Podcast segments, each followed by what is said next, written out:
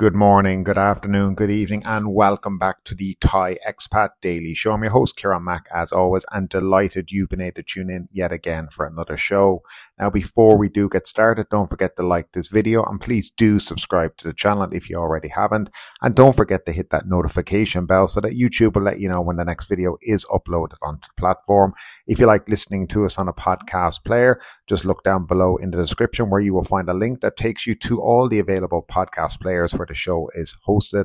And finally, if you like the show, if you want to support the show, you can do so through the link down below in the description for buymeacoffee.com. So sorry about the delay in getting the next show uploaded. We are currently on holidays in Ireland, enjoying the different things that the country has to offer uh, for the next month or so. And we'll be back in Thailand around the beginning of October. But as promised, I said I would bring you a couple of shows every week just to keep you updated on the news that's coming here. Also, sorry if the sound isn't up to its usual good quality, but unfortunately I wasn't able to take the five kilogram microphone with me abroad. So I'm using some other devices to try and record the show. So we'll see how it turns out after I've processed it and uh, edited it. So we'll see. But we'll jump into the first story, and that's in relation to Bangkok Airways. And they're now planning to weigh passengers before boarding. Bangkok Airways has introduced weight measurement for all passengers before boarding, effective until October 31st, assuring that the information obtained will be kept confidential. The airline said in a statement that, that the weighing of passengers is in line with the standard measures of the International Civil Aviation Organization, and the purpose is to aid in the calculation of the takeoff weight to ensure flight safety. The airline said the weighing will be done at the departure gate before boarding and it is seeking cooperation from all passengers. A similar measure has also been applied for passengers on Korean Air and Air New Zealand flights. Bangkok Airways operates scheduled services to destinations in Thailand, Cambodia, Hong Kong, Laos, Maldives, Myanmar, Singapore, and Vietnam. It is based at a Suvarnabhumi airport in Bangkok. So you've seen this more and more happening around the world where they started to weigh customers. Now, they say they're going to be doing this at the boarding gate as you get on to the actual flight. So this information, in my opinion, is not going to be used to calculate the overall weight of the flight because then it should be done when you're checking in, you know, at the terminal outside, or it would be a requirement that you'd actually wouldn't be able to check in online anymore and you would need to do it outside. Now, what are they going to do with this information? Are they planning to charge people who weigh more, more in the future? But what about people who weigh less? So if you have a guy who weighs 100 kilos getting on the flight, should he be charged more? But if you have a woman who weighs 40 kilos, should she be charged less? It's very interesting what they're planning to do with all this information. And this idea that it's going to be kept confidential. Well, I think we know in Thailand exactly how confidential your data is kept with the amount of data breaches and everything else that goes on. I mean, the amount of scam calls people are getting where these scammers know so much about you. You'd wonder where all this information is turning up from. But I'd like to know your opinion on all this. Do you think it's a good idea weighing? Would you be prepared to pay more if you're a bigger man or a woman? But if you're weighed less, do you think you should be paying less for your flight ticket? Love to know your thoughts and comments as always down below in that comment section. Now, there is a story that's been going around in the Thai media and we're going to jump into it, recap on it and kind of give our opinion on where we are. It's in relation to, yes, yet again, you've heard it, the police, the gangsters in police uniforms. That is the actual headline here. In a shocking incident that exposed a chilling police mafia alliance, a group of officers watched a fellow cop gunned down by a gang without intervening. If that was not enough, six of the more than 20 police at the scene then helped the criminals escape and destroyed the evidence. Another six helped take the mortally wounded cop to hospital. The rest simply ran from the crime scene. The killing and how the policemen at the scene behaved sheds light on why efforts to eradicate illegal businesses and the underground economy has failed repeatedly here in Thailand. On September 6, the officers gathered for dinner at the house of Praveen Changklai, 35, a local godfather known as Kamnan Nok, and the sub-district head of Tambon Takan in Nakhon Pathom. Among them was Police Major General Sivakorn, a local highway police station chief accompanying his superior. Sivakorn had just been sent from Bangkok headquarters to tackle the bribe stickers that allow overloaded trucks to operate freely on highways. During the party, Mr. Praveen argued with Sivakorn before his aide shot Sivakorn in front of everyone. Indians suing chaos, Mr. Praveen and the gunman fled in a car with a police escort. Blood at the scene was cleaned up, the gun was hidden, the security cameras removed, and the computer server thrown into a canal. Amid a public uproar, Mr. Praveen was arrested and denied bail. The gunman was killed extrajudicially, and Sivakorn superiors committed suicide. Hidden evidence such as the CCTV camera and pistol have now been retrieved. The latest developments have the media and public attention focusing on Mr. Praveen's business, while police have now declared war against local gangsters. The question is, though, what will police do with the gangsters in police uniforms? Corrupt policemen are often described as a few rotten apples. The opposite is true. Police corruption is systemic, entrenched, and widespread intertwined with shady businesses that require police protection to operate. How close some of the relationships between policemen and local influential figures around the country are was evident in the Nakhon Pathom shooting. Every time a police corruption scandal makes headlines, calls for reform arise. However, nothing substantial ever happens. Coup makers also promised to combat corruption and reform the police. The most recent came from the 2014 coup leader and former Prime Minister General Prayut Chan-o-cha. He ordered police to overhaul the promotion system, improve police welfare, and enhance investigations, law enforcement transparency, and people's participation. For police reform, numerous committees have been set up, which make similar recommendations time after time, year after year.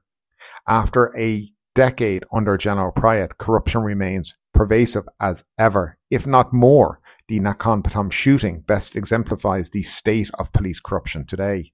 The latest recommendation from the People's Network for Police Reform and 102 civic groups provide more specific proposals. A study on Thailand's underground economy by economist Professor Pasuk Phongpaichit revealed its massive size and close ties to the police, endemic corruption and money politics. Highway police corruption is a small part of the underground economy from which cops benefit from protection money. From 1993, guys, to 1995, the underground economy in Thailand was estimated to be worth about 450 billion baht per year. That's about 8 to 13% of GNP. The figure has now increased greatly According to the study, if other illegal activities such as smuggled goods, logging, and human trafficking to third countries were included, the figure could reach 20% of GNP. To protect their illegal empires, godfathers from often enter politics and become major vote buying donors. Their political influence explains the lack of political will to combat corruption and reform the police, perpetrating this cycle of corruption and money politics that hurt democracy. Now, this, as we have said in this show many, many times, police corruption is, I think, endemic in this country. I think there is no solving it. No matter what you think you can do, you can set up as many committees as you want, but the same stories, the same repeat offenders, the same repeat crimes consistently turn up in the police force. And as far as I'm concerned, and I, I, I think a lot of the people who listen to this show are concerned that the Royal Thai Police Force should be disbanded and built up from the bottom again. When you see what goes on here, 20 officers covering up a murder of a fellow cop and let it happen in front of them, you know something bad is going on in the police force. Now, of course, we can say that not every police officer is corrupt or to this kind of level, but any little bit of corruption should be dealt with. But the problem is they don't deal with it. They allow it to continue. And when you have such corruption in the police force, you're going to always have issues like this and I think everybody who has listened or listens to this show would be able to tell of somebody they know who's who's had an interaction with Thai police and know of corruption that's existed. We have covered countless stories this year alone of police corruption, but yet there seems to be no will to reform it, take care of it. And I wonder what it will take for that reform to take place. But I, I, I, I don't know. I just think they're going to continue on this way until it comes to the point that countries start putting out warnings that you shouldn't go to Thailand because, you know, police corruption is the highest in the world and you're going to get taken advantage of and it's a danger to you. I think that's the only thing that will make them improve it when they start losing money as a country. But who knows? I'd love to know your opinion, guys, as always, down below in the comment section. Now we're going to move on to another story. It was an interesting one I saw in a publication from Thailand, and we're just going to go through it. I'd like to know what you think about. But American man faces a dilemma as Thai girlfriend's parents demand 1 million baht dowry. Now, we all know about the dowry or what they call sinsod here in Thailand, but an American man asked netizens for advice on what to do after his Thai girlfriend's family demanded a million baht dowry, known as sinsod in Thailand. He said he loved her very much, but was not a foolish farang. The American shared his story on the show, social media platform Reddit. The man began by explaining that he was dating a Thai university student from a province in the Isan region of Thailand. He expected that his girlfriend did not make much money from her career after graduation, but her parents are middle class and own a shipping company. The parents asked the foreign man to give them 1 million baht as a dowry, half of which would be go to his fiancee after the wedding ceremony, and the other half would be kept by the parents for safekeeping. The American added that the amount was not negotiable, whereas his girlfriend believed the amount was reasonable because they had to show the dowry during the wedding ceremony. The foreign man concluded his post by stating that he would be departing Thailand in two weeks and might not return, leading him to decide to end the relationship. The post garnished over 300 comments from Reddit users. Some individuals online suggested that the diary served as a form of security for the woman, as her parents might have been concerned that a foreigner would eventually abandon her. Others believed that her parents were simply wanted to ensure that the man could provide for their daughter. Some advised the man to end the relationship, as he might end up having to provide even more for the woman and her family in the future. However, the majority of netizens recommended that he should approach his girlfriend and her parents honestly, informing them that he would not pay the dowry rather than leaving without any explanation.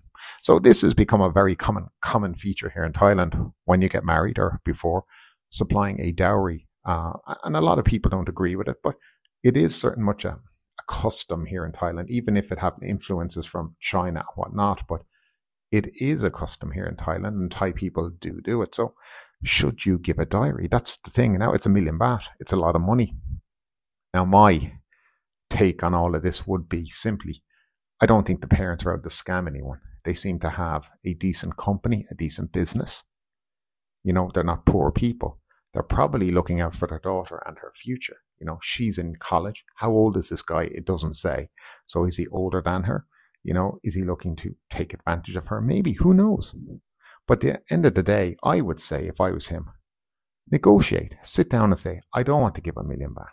And I don't think it's fair that I'm giving this much money.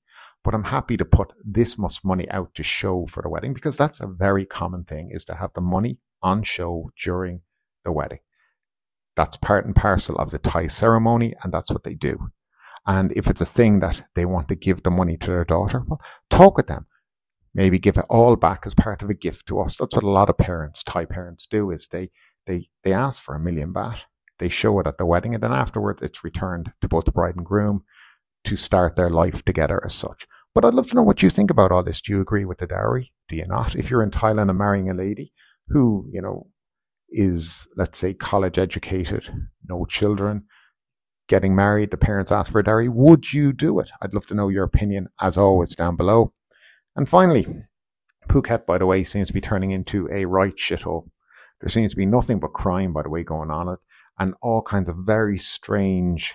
I don't even know what the word is, but extortion, extortion, torture, break-ins, hold-ups, gunfights. But Russian MMA fighter Khusein, twin brother, arrested for kidnap, torture, extortion in Phuket well known MMA fighter, Kusan Ashkabov. Now, I could be wrong with that, but that's what we're going to say. And his twin brother, Khasan, have been arrested in connection with three Kazakh nationals forcing their way into an Italian man's villa at a resort in Choeng Thale and holding him bound and gagged while beating him for information in an hours long ordeal that ended with three men flying out of Phuket to Dubai after robbing the Italian man of more than 12 million baht in personal belongings.